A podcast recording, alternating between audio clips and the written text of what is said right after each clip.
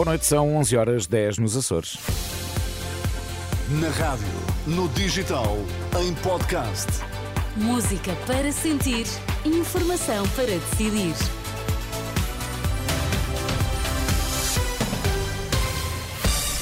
Antes da edição da noite, vamos às notícias em destaque. Polícias em protesto, primeiro com carros patrulhas estacionados à frente das esquadras, agora com uma vigília frente ao Parlamento. As corporações de bombeiros vão passar a cobrar uma taxa aos hospitais que retenham as macas das ambulâncias. Vigília de protesto de polícias e militares da GNR frente ao Parlamento. Numa noite de chuva, cerca de quatro centenas de agentes e militares da Guarda reivindicam melhores condições de trabalho e melhores salários. Armando Ferreira, do Sindicato Nacional de Polícias, lamenta que o poder político se esqueça destes profissionais em detrimento de outros. A principal situação, de facto, é a falta de valorização profissional e salarial dos profissionais da Polícia de Segurança Pública e dos militares da, da Guarda Nacional Republicana. Eh, nós agora recentemente verificámos que o governo português valorizou e muito bem os nossos colegas da Polícia Judiciária com um suplemento de missão eh, que lhes deu eh, em algumas situações uma valorização de cerca de 500 a 700 euros. E aos profissionais da Polícia de Segurança Pública o governo português disse não temos nada para vos dar. Sentimos-nos discriminados, sentimos-nos esquecidos, maltratados e eu acho que hoje os polícias deram um grito eh, bem forte eh, e disseram: eh, vocês esqueceram-se de nós, mas nós estamos aqui. Armando Ferreira, do Sindicato Nacional de Polícias, ouvido esta noite pela SIC Notícias, na vigília que decorre frente à Assembleia da República. Já antes, carros patrulha da PSP, do Comando Metropolitano de Lisboa, tinham ficado parados à porta das esquadras, ao final da tarde, num protesto dos polícias, que querem melhores condições de trabalho e um aumento salarial. O protesto incluiu as viaturas usadas pela PSP da Amadora, Louros, Odivelas e Oeiras, bem como de duas divisões de Lisboa, segundo o Sindicato Nacional da Polícia. As corporações de bombeiros vão passar a cobrar, a partir de quarta-feira, uma taxa aos hospitais que retenham das ambulâncias. A decisão da Liga dos Bombeiros vai ser levada amanhã à reunião com a Direção Executiva do Serviço Nacional de Saúde. António Nunes diz que os bombeiros estão a ter despesas com a imobilização de macas, bombeiros e ambulâncias nas urgências e não quer que recaiam sobre os bombeiros os problemas eh, com que os seus hospitais se debatem. Não podemos uh, estar nós a subsidiar o mau funcionamento dos hospitais, perante uma situação que se está a agravar. E isso está-nos a prejudicar e está-nos a causar três problemas. Um problema de gestão de pessoal, um problema de gestão de, de meios, de viaturas e um, um relacionamento que está a agudizar-se com as comunidades. Questionado sobre qual vai ser a reação caso os hospitais não paguem esta taxa, o presidente da Liga dos Bombeiros ameaça que a medida seguinte é não retirar do hospital os doentes que têm alta. Para já, depois da primeira hora de espera, as corporações querem passar a cobrar uma taxa que terá um agravamento de 50 euros por cada duas horas por cada maca retida num hospital. Há duas semanas que Portugal registra um excesso de mortalidade. Desde 24 de dezembro morreram mais 1.600 pessoas do que é habitual para esta altura do ano. Para Gustavo Tato Borges, presidente da Associação de Médicos de Saúde Pública. A gripe e os níveis baixos de vacinação explicam em parte este fenómeno, numa altura em que o Serviço Nacional de Saúde está fragilizado, mas uh, indica mais uh, razões. O grosso desta mortalidade em excesso ocorre na faixa etária dos 70 ou mais anos, o que é significativo se nós considerarmos que neste período que estamos a falar viemos de um pico de incidência, ou pelo menos um aumento da incidência da gripe entre, e das infecções respiratórias agudas entre o Natal e o Ano Novo. Uh, temos uma cobertura vacinal para a gripe este ano bastante abaixo daquilo que foi o ano passado. Tivemos uma onda de frio ali na altura do Natal, antes do Natal, e agora estamos a voltar a ter outra. Uh, pelo meio tivemos o fim de ano com muitos constrangimentos nos serviços de saúde. Foi um conjunto de situações que levaram a um excesso de mortalidade. O presidente da Associação de Médicos de Saúde Pública, ouvido pelo jornalista Vasco Bertrand Franco. A ASAI está em plena ação de fiscalização dos saldos e promoções, mas não tem uma ação especificamente direcionada para a reposição de preços após o fim do IVA zero. Quem o diz é o inspetor-geral da ASAI, Luís Lourenço. A prioridade é agora fiscalizar as vendas com redução de preços, porque estamos numa altura em que há períodos de saldos e promoções. Em relação ao fim do IVA zero, o responsável pela ASAI lembra que os preços são livres, independentemente da sua subida poder refletir custos de contexto, como o transporte ou a energia, ou uma subida das margens de lucro das empresas. Já a seguir, da edição da noite. Edição da noite.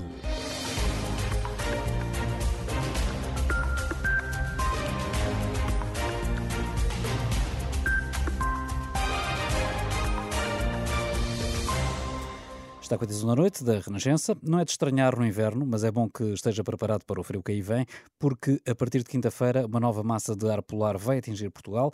É certo que as temperaturas vão descer, mas no imediato até vão subir um pouco, explica a meteorologista Maria João Frada. Para os próximos dias, o que se prevê é, nomeadamente para amanhã, subida dos valores da temperatura mínima na generalidade do território, subidas essas da ordem de 3 uh, eh, a 6 graus, e depois nova descida a partir do dia 11. Vem uh, também com algum vento e, portanto, teremos uma sensação acrescida de frio e depois no dia 12 novamente uma pequena descida da temperatura mínima, mas uh, menos significativa. Portanto, previsivelmente estas temperaturas mais baixas da descida da temperatura mínima serão entre os dias 11 e 13.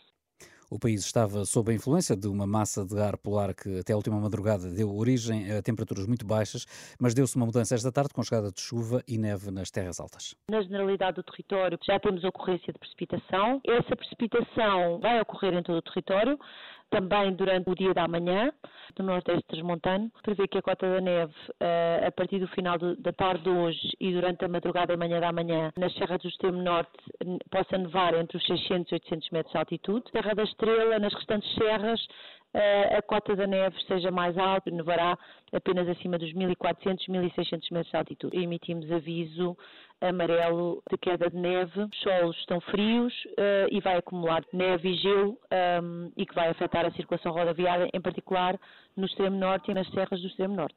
Entretanto, Bragança e Vila Real estão sob aviso amarelo, o terceiro mais grave da meteorologia, até às três da manhã, tudo por causa, precisamente, da previsão de queda de neve para trás dos montes. As temperaturas mínimas vão chegar aos 3 graus negativos no distrito de Bragança. Na generalidade do território, principalmente nas regiões norte e centro, já temos ocorrência de precipitação. Essa precipitação vai ocorrer em todo o território, também durante o, o dia da manhã. Será sob a forma de neve em cotas baixas, nomeadamente no Nordeste Transmontano, onde se prevê que a cota da neve, a partir do final do, da tarde de hoje e durante a madrugada e manhã da manhã, nas serras do extremo norte, possa nevar entre os 600 e 800 metros de altitude, que é relativamente baixo, embora na Serra da Estrela, nas restantes serras, a cota da neve seja mais alta e sensivelmente nevará apenas acima dos 1400, 1600 metros de altitude. Portanto, é por esse motivo que nós emitimos aviso amarelo de queda de neve, porque irá acumular de resto, esta massa de ar frio já atinge vários países da Europa, tem origem na Escandinávia, tem vindo por aí abaixo, começa a abranger toda a Europa Central e os países do leste europeu.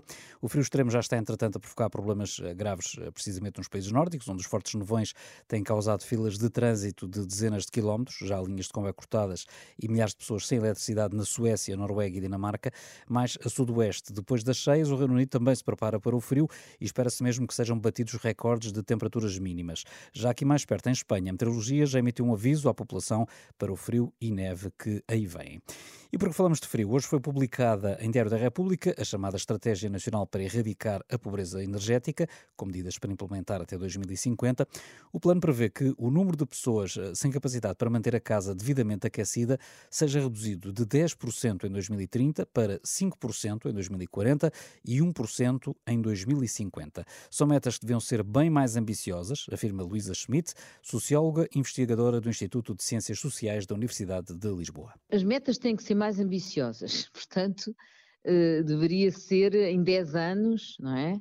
Eh, devíamos estar a apontar a 10, 15 anos e não para 2050, eh, não apontar para a meta daqui a 25 anos. Julgo que aí poderíamos aproveitar, sobretudo, os fundos do PRR, não é? E para fazer aqui um investimento mais forte a este nível esta especialista ouvida pelo jornalista Alexandre Abrantes Neves lembra que Portugal é um dos países europeus com maiores índices de pobreza energética, uma situação agravada pela crise na habitação.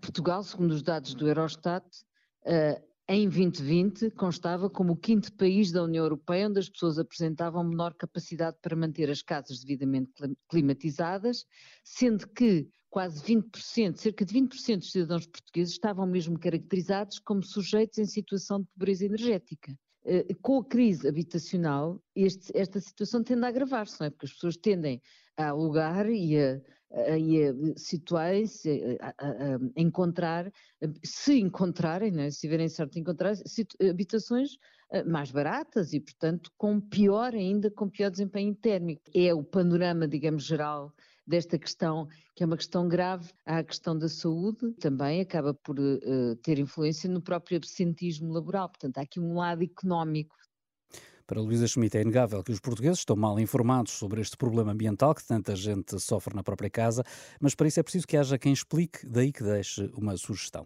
A questão da informação e da literacia energética é muito importante. E, portanto, é, é preciso criar quase figuras de mediadores para, se calhar, até aqui um, um novo tipo de, de, de, de trabalho, de, emprego, um, para as pessoas e as famílias de baixos rendimentos e também de baixa literacia terem mais depressa acesso uh, rápido a estes fundos. É preciso que esta informação e esta literacia chegue mais rapidamente às pessoas. Isso só se consegue com mediação. E esse aspecto comunicacional e mediador julgo que ainda não está suficientemente contemplado uh, nesta estratégia. A opinião da socióloga e investigadora do Instituto de Ciências Sociais de, da Universidade de Lisboa, Luísa Schmidt, no dia em que foi publicada em Diário da República a chamada Estratégia Nacional para Erradicar a Pobreza Energética, com medidas para implementar até 2050. Edição da noite. Há novos desenvolvimentos sobre a lei que o Ministério Público disse ter sido feita à medida para permitir a instalação em Sines de um mega centro de dados. Ainda na semana passada, os procuradores defendiam que esta lei tinha sido cozinhada entre o então Ministro do Ambiente, João Galamba, e os empresários interessados na obra, mas afinal, Pedro Mesquita, essa parte terá sido retirada do pacote legislativo hoje publicado em Diário da República, tudo na sequência de uma interação entre a Presidência da República e o Governo. Começo pela nota divulgada no site da Presidência da República, onde Marcelo Rebelo de Sousa explica que a 15 de dezembro, e tendo em conta as dúvidas e controvérsias relativamente ao diploma, este foi devolvido à Presidência do Conselho de Ministros. A nota do Presidente da República explica depois que o diploma hoje publicado corresponde a uma nova versão que reduz significativamente as questões mais controversas. Já o gabinete do Primeiro-Ministro respondeu por escrito a algumas dúvidas colocadas pela Renascença. Quisemos saber quais as razões que levaram levaram o governo a retirar a norma em causa, por um lado, e se essa irá constar de um diploma autónomo ou se será afastada definitivamente. Na resposta à Renascença, o gabinete do primeiro-ministro diz que, durante a apreciação do diploma inicial, Marcelo sugeriu ao governo que ponderasse a oportunidade do mesmo. A presidência do Conselho de Ministros submeteu assim uma versão reduzida do decreto-lei, tendo sido expurgadas, nomeadamente, e passo a citar, as matérias relativas ao licenciamento industrial e projetos reconhecidos de interesse nacional cuja oportunidade a Presidência da República questionou. A nota enviada à Renascença pelo gabinete de António Costa conclui que o governo mantém a convicção da importância de aprovar as normas expurgadas no presente decreto-lei e que as mesmas irão constar da pasta de transição que se tornará pública. Resultou então de uma interação entre a Presidência da República e o Governo na retirada de um pacote legislativo, hoje publicado em Diário da República, que, segundo o Ministério Público, teria sido feito à medida da Start Campus. Edição da noite.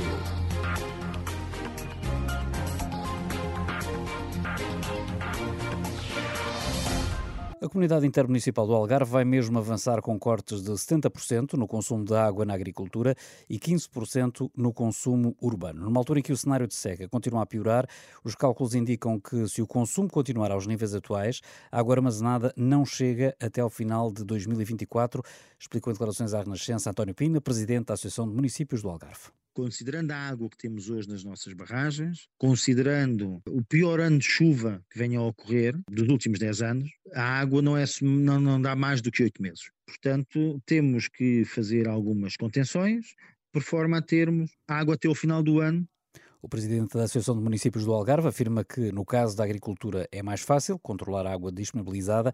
Já nas cidades, e porque o sistema não permite o simples corte do abastecimento, o objetivo de redução de 15% do consumo passa pela sensibilização das pessoas, mas também por um possível aumento do preço da água ou até multas para quem consuma em excesso será eventualmente pelo aumento de, a partir de um determinado escalão, de, de, consumo o valor da água e eventualmente até num outro escalão ainda que se considera já inaceitável a coimas. António Pina, ouvido pelo jornalista João Maria Godinho, reconhece que o problema pode ser grave para a agricultura regional. Um corte na água para a agricultura, na ordem dos 70%, 30% foi aquilo que foi considerado mínimo dos mínimos para que não mata as plantas. Estes 30% apenas se servem para colocar as, as plantas numa espécie de hibernação, o que põe em causa a produção deste ano e do ano seguinte. e, e por outro lado, algum uma contração uh, do consumo no circuito urbano da água, uh, na ordem dos 15%. E a situação pode ser ainda mais dramática no próximo ano se a chuva persistir nas nuvens sem cair. São tudo projetos que só poderemos contar com eles em 2000, no final de 2026. Até lá, se não chover, uh, este ano estamos a organizar-nos para ter esta robustez tanto quanto possível no sistema, mas se efetivamente este ano não chover, uh, por forma a repor os níveis, em 2025 poderemos estar numa situação dramática. Com base nestas eh, propostas, a Agência Portuguesa do Ambiente vai apresentar um plano de contingência ainda este mês, mas entretanto os agricultores eh, vão reagindo. João Garcia, presidente da Associação de Regantes de Silves, Lagoa e Portimão, considera que a falta de água pode ser uma catástrofe para a agricultura algarvia. Estamos muito preocupados porque 90% das nossas culturas neste perímetro de rega são culturas permanentes, culturas de citrinos, laranja, que necessitam de água, porque são culturas de regadio, e daí a nossa preocupação, porque se não tivermos água, uh, isto vai ser uma catástrofe. Perante este cenário de seca, João Garcia acredita mesmo que muitos agricultores vão ter de abandonar a atividade. Se não, não temos aquela que é a principal, eh, aquela que é a principal a necessidade de uma planta que é a água, muitas das plantas irão morrer e o agricultor possivelmente vão desistir e vão, e vão ter que abandonar as suas terras para este responsável pela Associação de Regantes no, Barlavento Algarvio, mais do que as medidas de racionamento, o principal problema é a falta generalizada de água na região. Nós uh, deixamos de fornecer água aos nossos agricultores, porque não a temos, desde novembro de 2023. Também ouvido pela Renascença, Macário Correia, presidente da Associação de Beneficiários do Plano de Rega do Sotavento, considera que estes cortes anunciados são preocupantes, mas também reconhece o problema da falta generalizada de água no Algarve. Neste momento, as barragens estão no período mais baixo da sua história, ou seja, o de Leite e Beliche, que têm, grosso modo, 30 anos, nunca tiveram tão, menos, tão pouca água. De, de, como agora, portanto, têm os limites eh, mínimos atingidos no seu histórico.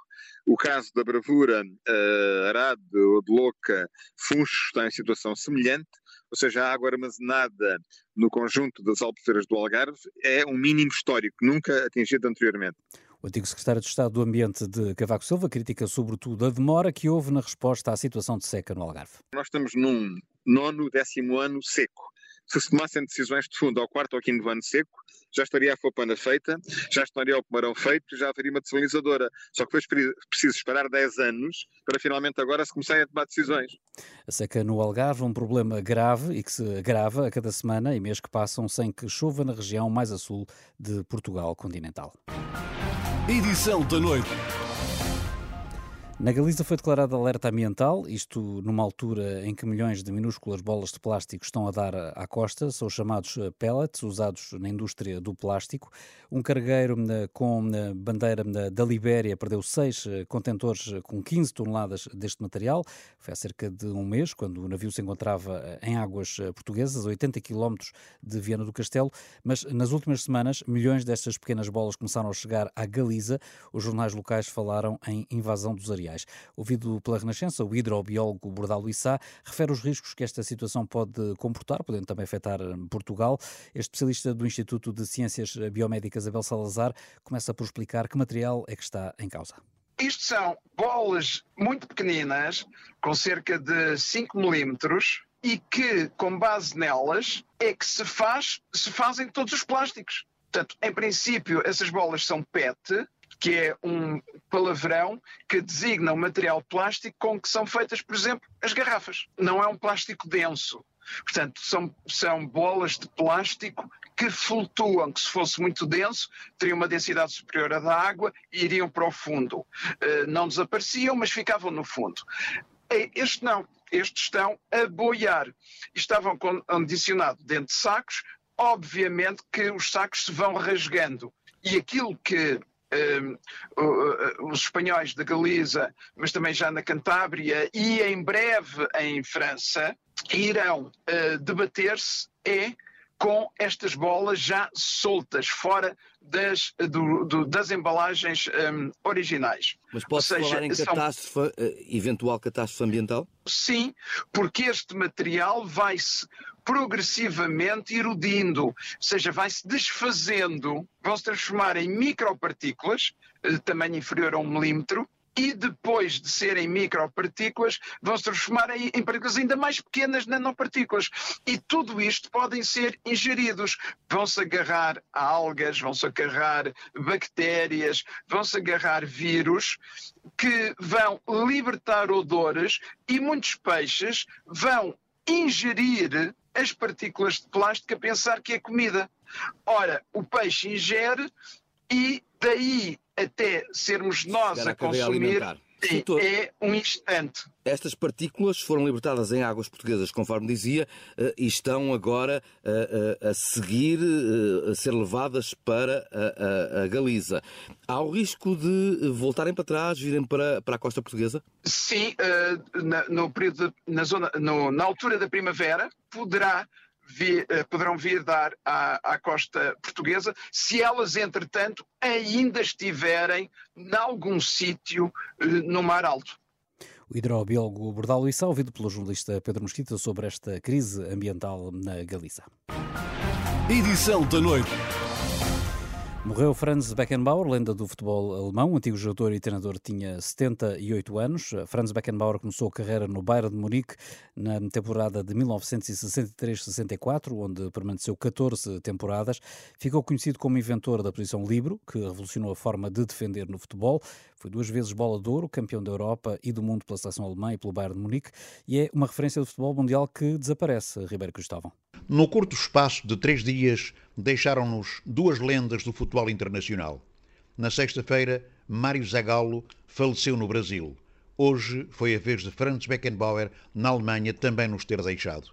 Ambos tinham características muito semelhantes nas suas carreiras, porque tanto Zagallo como Beckenbauer foram campeões do mundo, primeiro como jogadores, depois como selecionadores mas Franz Beckenbauer foi também campeão da Europa à frente da seleção germânica. E naturalmente que no seu vasto currículo somam-se outros títulos. Foi campeão pelo Bayern 13 vezes no Campeonato da Alemanha, ele que foi um Bayern de sempre, clube pelo qual venceu também quatro vezes a taça germânica. E naturalmente que há aqui a somar a tudo isto uma taça dos vencedores de taças e uma taça intercontinental. Como se não bastasse, Franz Beckenbauer foi também eleito em dois anos, 72 e 76, o melhor jogador do mundo, tendo-lhe sido atribuída a bola de ouro.